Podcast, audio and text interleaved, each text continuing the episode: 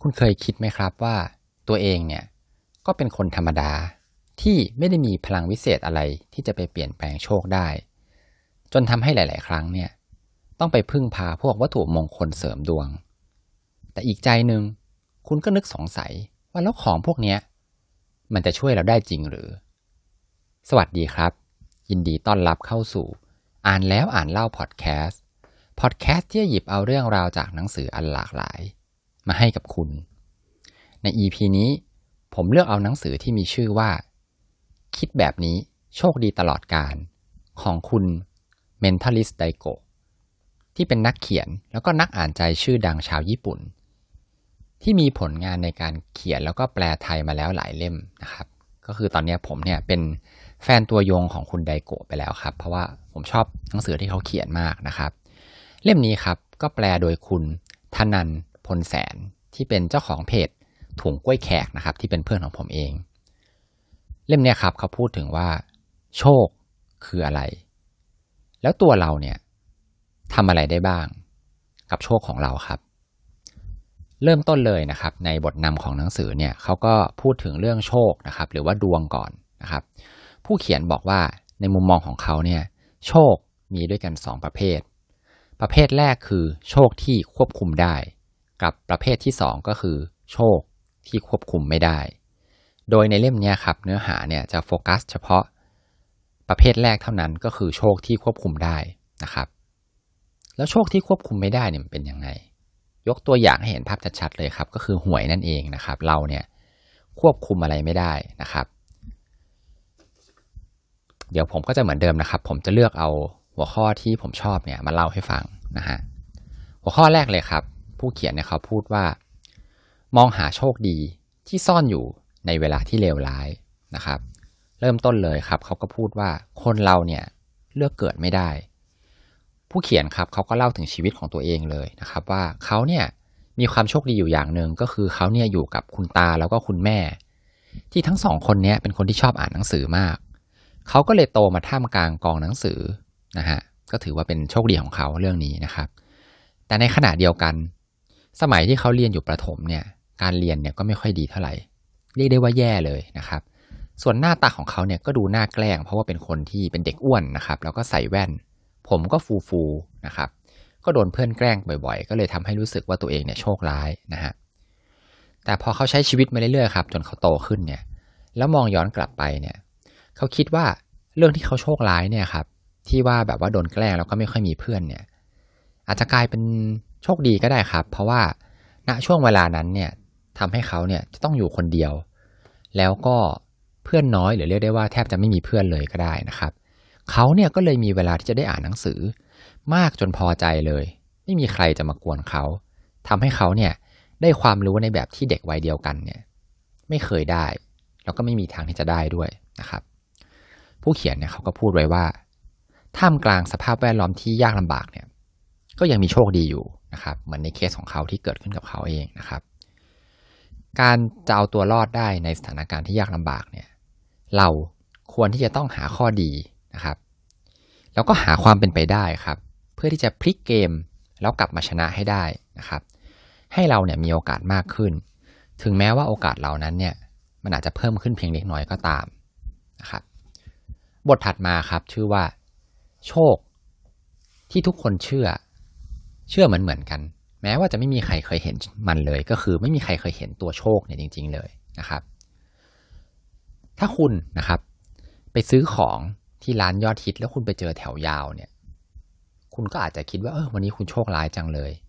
กลับกันถ้าเกิดวันไหนคุณไป แล้วไม่มีคนต่อแถวอยู่เลยเนี่ย คุณก็คงจะคิดว่าเออเราเนี่ยช่างโชคดีจริง ๆ เลยนะครับ ทั้งทั้งที่เราไปที่ที่เดียวกันนะครับ หรือว่า ถ้าสมมติว่าคุณเนี่ยจับฉลากครับแล้วได้รองเท้าคู่ใหม่ แล้วคุณก็ยิ้มล่าเลยแล้วก็ใส่ออกมาจากบ้านนะครับ แต่ระหว่างนั้นเอง คุณใส่รองเท้าใหม่มาใช่ไหมครับ คุณกลับลื่นหกล้มแล้วก็ขาเคล็ดมากจนต้องไปรักษาพยาบาลนะครับ แล้วก็เสียค่ารักษาเนี่ยแพงกว่ามูลค่าของรองเท้าซะอีกนะครับ ถามว่าแล้วแบบเนี้ยครับ ตกลงคุณเนี่ยโชคดีหรือว่าโชคร้ายครับ อันนี้ครับเขาก็พูดถึงว่าโชคเนี่ยบางทีมันก็ขึ้นอยู่กับมุมมองนะครับ แล้วก็ขึ้นอยู่กับเหตุการณ์นะครับว่ามุมมองจากทางด้านไหนนะครับทั้งทั้งที่แบบมันก็เป็นเหตุการณ์เนี่ยแหละครับที่ที่แบบแทบจะเป็นเหตุการณ์เดียวกันเลยนะครับ บทถัดมาครับเขาพูดถึงว่าทำไมคนบางคนเนี่ยถูกหวยแล้วยังโชคร้ายอีกนะครับ คนส่วนมากเนี่ยคิดว่ามีเงินก็จะเท่ากับมีความสุขนะครับ หวยถึงยังขายได้ไงครับ อันนี้ครับผู้เขียนเขายกเขายกตัวอย่างเป็นเรื่องแต่งที่เขาแต่งขึ้นมาเองนะครับเขาก็เล่าว่าในเอเนี่ยอยู่ที่บ้านครับ แล้วก็นอนหลับอยู่ ระหว่างนั้นเองเนี่ยก็ได้ยินเสียงตุ้มข้างนอกบ้าน เขาก็วิ่งออกไปดูครับ แล้วก็พบว่ามีหลุมขนาดใหญ่เลย ที่สวนของบ้านในบีที่อยู่ข้างๆกัน ก็เลยก็คือว่ามีอุกาบาตเนี่ยครับตกใส่ที่สวนที่บ้านของนายบีที่อยู่ข้างๆบ้านเขานายบีเนี่ยก็ หลังจากที่เจออุกกาบาตหล่นใส่บ้าน เอ้ย หล่นใส่ที่สวนนะครับ ข้างๆบ้านเนี่ย ก็โอดครวญใหญ่เลย เพราะว่าสวนเนี่ยพังเละเทะเลยนะครับ นายเอเนี่ยก็จึงไปปลอบใจ แต่ในใจของนายเอเองเนี่ยก็คิดว่าเออโล่งอก แล้วก็โชคดีที่อุกกาบาตเนี่ยมันไม่ตกลงมาที่สวนบ้านของตัวเองสิบวันหลังจากนั้นครับนายเอเนี่ยก็แทบช็อกนะครับ เพราะว่ามีมหาเศรษฐีคนหนึ่ง สนใจอุกาบาตทที่ตกลงไปอยู่ในสวนบ้านของนายบี แล้วก็เจราจาขอซื้ออุกาบาตเนี่ยในราคา 31 ล้านบาทนะครับ เขาก็ได้แต่คิดว่า โอ้โหทำไมนายบีเนี่ยถึงได้โชคดีขนาดนั้นนะครับนายเอเนี่ยก็คิดเจ็บใจนะครับ เพราะว่าห่างออกไปแค่ 10 เมตรเองทำไมอุกาบาตเนี่ยมันถึงไม่ตกลงมาที่สวนบ้านของเขา ไม่งั้นเนี่ย ก็รวยไปแล้ว ช่างโชคร้ายจริง ๆ เลยเราเนี่ย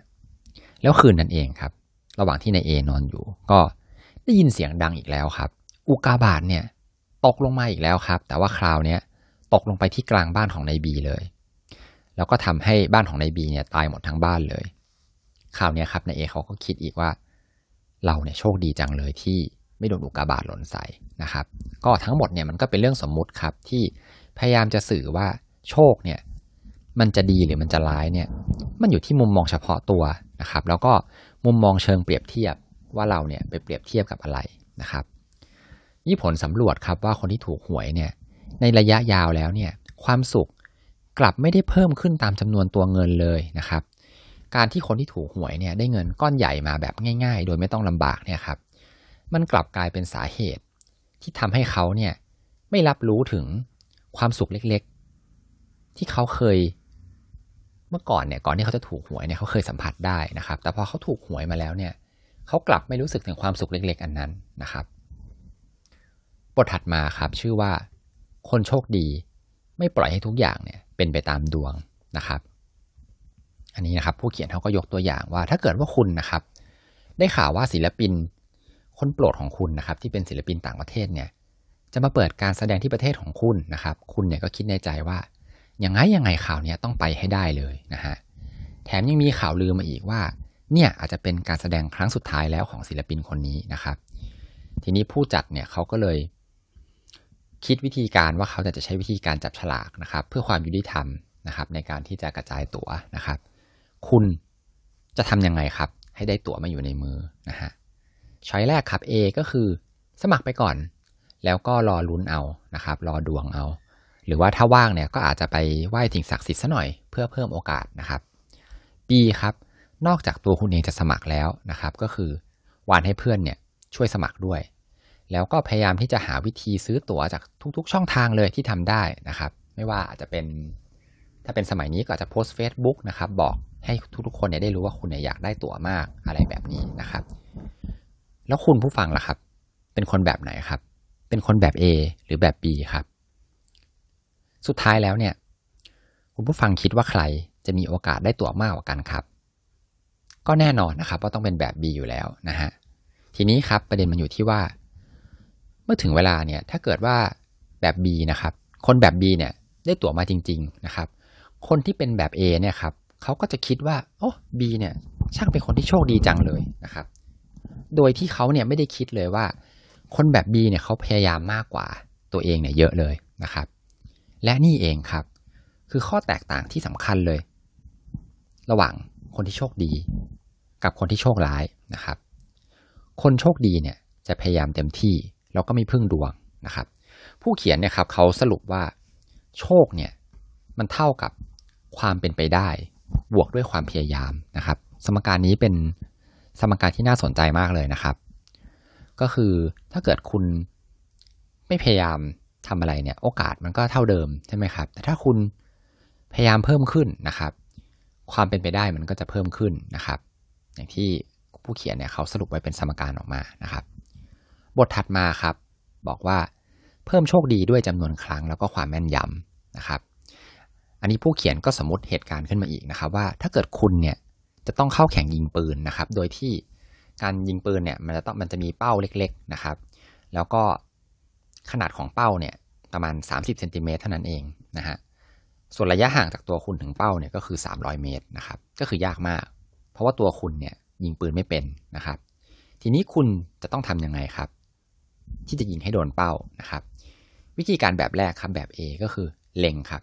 แล้วก็ยิงแบบไม่ยั้งไปเลยนะครับ ก็คือยิงไปเรื่อยๆแหละ เดี๋ยวมันก็โดนเอง วิธีการแบบ A เนี่ยเป็นวิธีการเพิ่มจำนวนครั้งนะครับ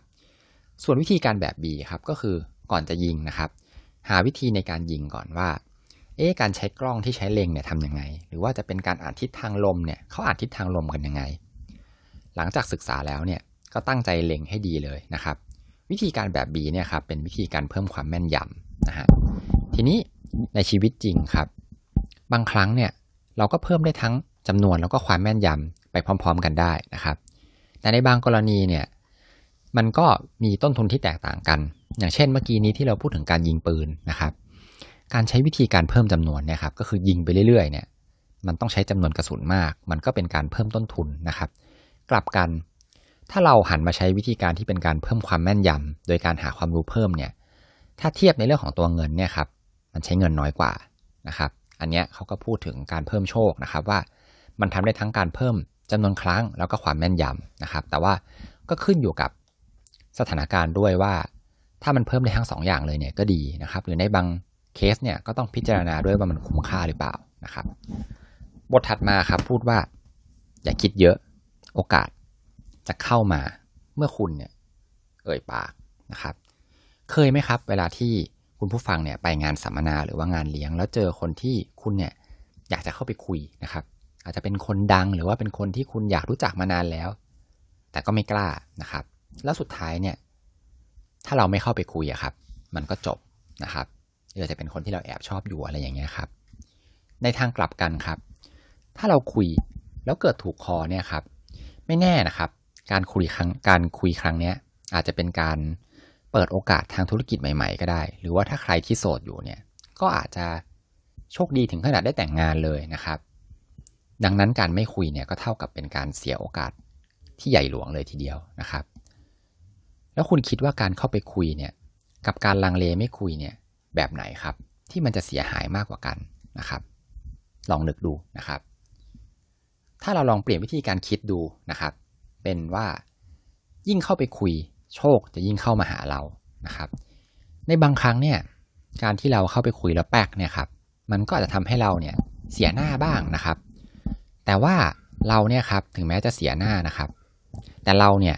ก็อาจจะได้เรียนรู้นะครับอะไรบางอย่าง เช่นว่า อ๋อการคุยแบบนี้มันไม่เวิร์กนะครับ การไม่คุยเนี่ย ก็จะเปรียบเทียบได้กับการไม่เรียนรู้อะไรเลยนะครับ และอันนี้ครับก็คือเป็นอีกหนึ่งวิธีที่ผู้เขียนเนี่ยเขาแนะนำว่ามันอาจจะเป็นการเพิ่มโชคให้กับคุณได้นะครับ อันนี้ก็น่าสนใจดีนะครับ วิธีการนี้ ต้นทุนแทบไม่มีอะไรเลยครับ แค่นาดานแค่นั้นเองนะครับ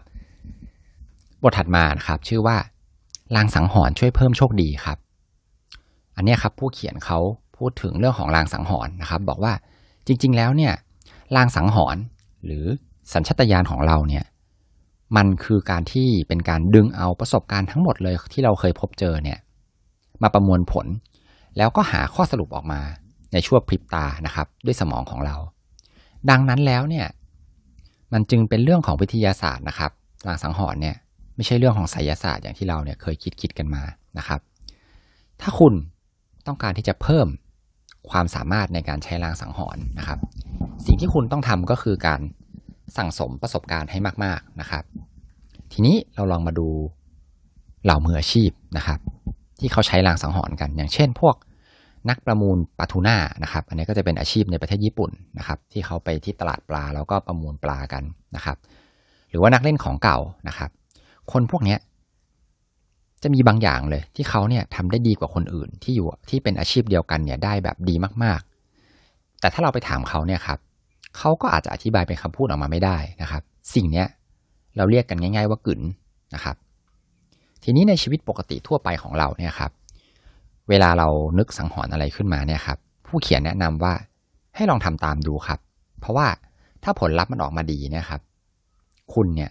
ก็น่าจะลองเชื่อในหลักสังหรณ์ตัวเองให้มากขึ้นนะครับ ไม่ว่าอาจจะเป็นเรื่องง่ายๆอย่างเช่นการเลือกเมนูอาหารนะครับ การเลือกสีเสื้อ การเลือกเส้นทางในการขับรถนะครับ ลองดูครับ ลองเชื่อลางสังหรณ์ของตัวคุณเองดูนะครับ นี่ก็เป็นเนื้อหาในบางส่วนนะครับของเล่มนี้นะครับ หลังจากที่อ่านไปแล้วเนี่ยครับ ก็ไม่แน่นะครับว่าคุณเนี่ยอาจจะได้มุมมองใหม่ ๆ นะครับ ที่คุณไม่เคยคิดเลยเกี่ยวกับโชคนะครับ เป็น วิธีการเพิ่มโชคดีแบบของคุณไดโกะนะครับ อันนี้ส่วนตัวผมว่ามันน่าสนใจดีนะครับ แล้วก็เดี๋ยวอาจจะมีอีกสักประมาณ 2 EP เลยนะครับ เล่มนี้เพราะว่ามีหลาย ๆ เคสเลยที่น่าสนใจนะครับ สุดท้ายนี้ก่อนจะจบครับ ก็ขอให้ทุกคนมีความสุขในการอ่านหนังสือที่ชอบ และพบกันใหม่ EP หน้าครับ สวัสดีครับ